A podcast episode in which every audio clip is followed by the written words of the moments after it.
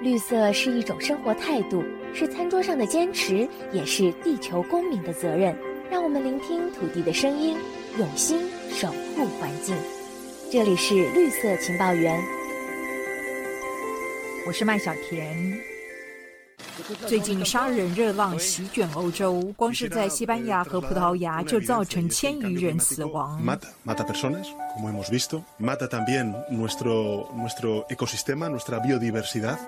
西班牙总理悲痛指控气候变迁会杀人，其实全球暖化也正在扼杀海洋生态，海洋又热又酸，生态系逐渐崩解，不只是海洋生物成了气候难民，渔业大国也面临冲击。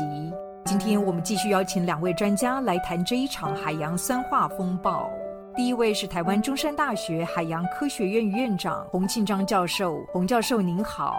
你好。接下来是中山大学海洋科学系助理教授雷汉杰。雷教授您好。你好。雷教授，当前海洋至少是26000年以来最酸的时刻，海水酸化的程度它是不是随着深度而有不同呢？是的，我们以一个大洋的尺度来看的话呢，海水酸呢最快的话呢大体上都是在表层0米到300米深左右的深度，那这里的海水酸呢是最快，因为海水酸化主要是大气二氧化碳增加，所以最先接触到大气二氧化碳呢就是表水，那越往深走的话，这些人为二氧化碳浓度就越低，这个海水的 pH 往下掉的这个变化是越来越低的。但还是有例外，我们在2017年的时候，我们有一个台日合作的一个团队分析了日本海几十年的数据，那发觉到底部2000多米的海水酸的比表水还快。我们看到了另外一个因素，软化。那日本海的海坎很浅，这时候水变热了，那冬天要形成新的水，氧气比较高了，pH 比较高的水要沉下去置换下面的水的那个表面的水，这个形成变少了，所以基本上日本海的这个水就像是死水一样，那上面掉下去的有机质就一直分解，放出二氧化碳，放出酸。那么溶氧我们看到了是逐年下降，那 pH 也是逐年下降。我们也提出了一个推论，那么就是说以日本海为例的话，其实在其他大洋我们软化的话，会令到整个大洋的这个垂直的环流变慢，也有可能会发生类似日本海情况，就是说深水的酸化也有可能会比预期变得更酸。目前已经有看到类似的案例吗？目前发表出来的文章的话呢，我们看到是西北太平洋海水的溶氧也跟着下降，可是它下降最厉害的地方不在表层，它在600-700米的北太平洋中层水的位置，而这溶氧掉得特别快，那我们也是想要去看看它的 pH 是不是也是掉得特别快。酸化加上暖化这些因素叠加起来，会让整个海洋生态它所受到的冲击更严重了。是，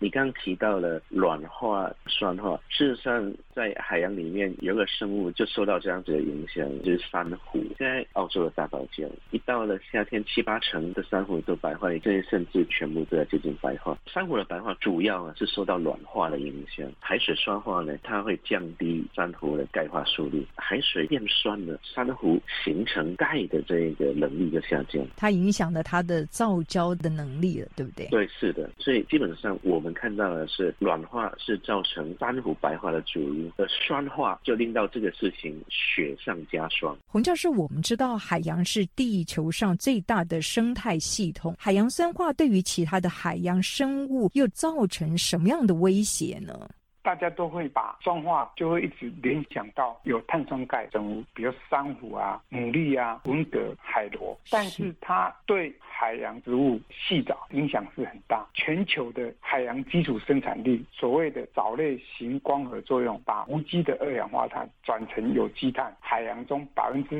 以上都是系藻在做。那系藻又是鱼苗、虾苗最喜爱的食物。举例来讲，每年冬天洄游下来的乌鱼或是尾鱼、黑尾鱼的小 baby， 它一张口它就要吃细藻。那最近的一篇研究登在 Nature 的 Climate Change， 就讲说因为细藻成壳的时候，它的壳越来越薄，就跟碳酸钙的道理是一样，它会被溶解，所以这个时候部分的细藻壳就没有像原来的壳这么健康，养分组成就没有原来的好。所以现在发现原来最大的海洋基础生产力的供应者也开始出现了一些很明显的冲击。而且我们知道这些细藻制造了地球 20% 的氧气哦，这是不是有可能会改变海洋碳汇吸收碳的能力呢？对，我们海洋有一个叫做海洋生物泵 Biological Carbon Pump， 它就是主要由细藻，因为细藻它比较重，那它在下沉的过程中就会把它自己的碳给带到深海。当这个细藻密度变小，下沉的速度就没有那么快，所以它的吸碳就会变差。接着刚提到细藻又是浮游动物跟小鱼苗的很重要饵料，但现在包子里面都空的，可能原来的 30%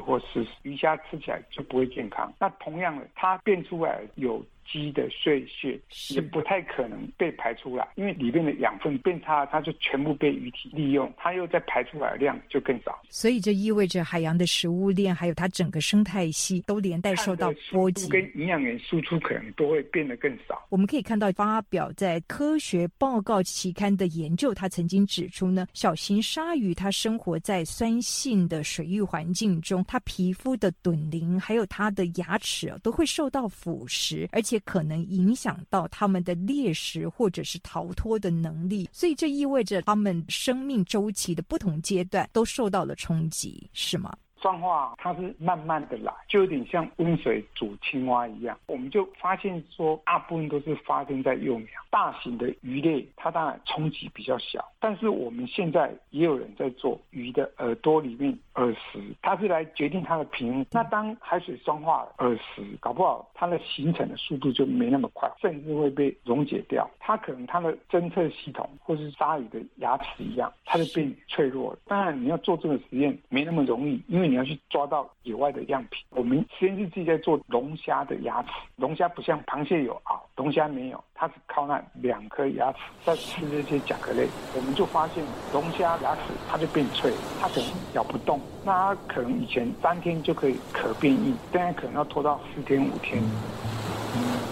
雷教授，海洋酸化是不是连带的也使得海洋生物多样性跟着下降？研判应该是这样子。我们先谈珊瑚礁是很多鱼种、很多海洋生物的栖地。珊瑚礁如果是软化跟酸化以后，它就变白甚至死亡的话，可以想得到生态系就是破坏了。那有一些比较没办法活得下来的物种就消失了。刚刚提的这些浮游动植物才是关键，因为它们是食物网的最底层的，它们就是初级生产者。所以浮游动物吃浮游植物，然后小鱼吃浮游植物、浮游动物，然后大鱼吃小鱼，那我们人类最厉害了，都把它们统统吃了。那初级生产者万一受到影响的话，整个生态系都受影响。洪教授，世界气象组织它的最新报告指出说，2021年全球平均气温已经比工业化前高出了摄氏 1.1 度 C。 那攀登在科学期刊的一篇研究，它就提出警告说，全球暖化正在剧烈改变海洋生态，预估在升温2度 C 的情况下呢，大概会有4%的海洋生物会面临灭绝的命运哦。随着海洋升温还有酸化，海洋生物多样性已经悄悄的在下降哦。是的，没有错，可能以后受酸化影响了，它就不能够活了下来，多样性会少很多。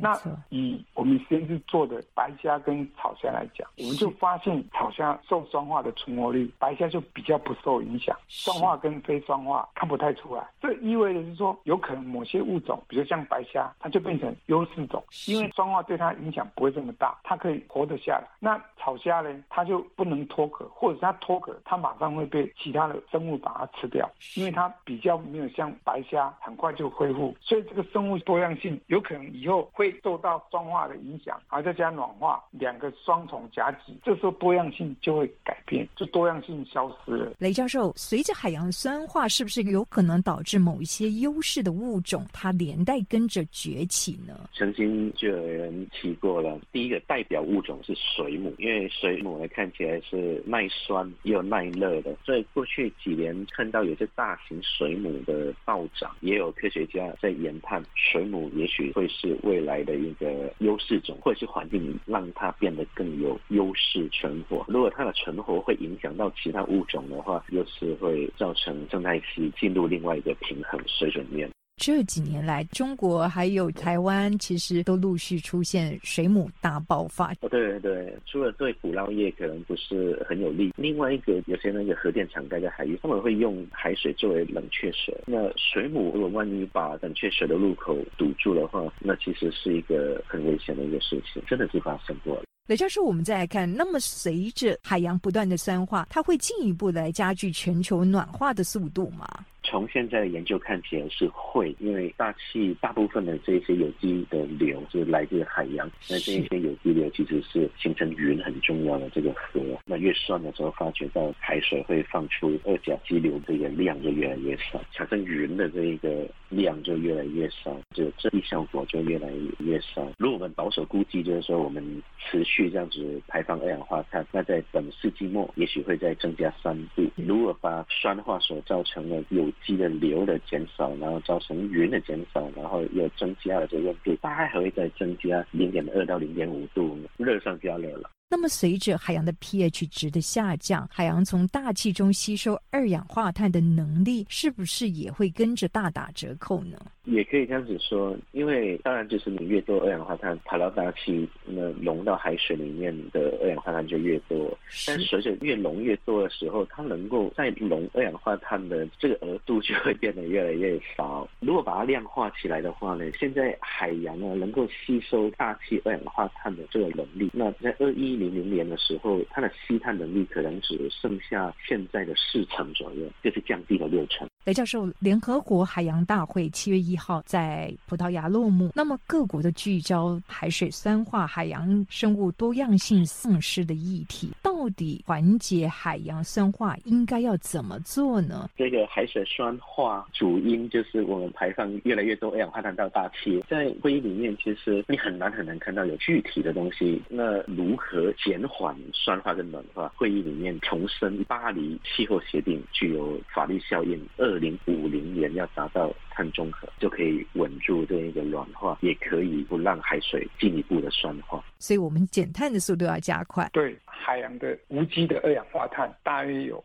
37兆吨，这个量很大，大约是大气的50倍，所有陆地跟森林的20倍左右。所以我们要控制二氧化碳在大气的量，第一个要来研究的就是海洋的碳的储存有没有什么好的对策。那其中有一个是海水中的溶解有机碳，那它有什么重要性？因为它不容易分解，它这个量有多大？整个海洋中大约有7500亿吨那么多。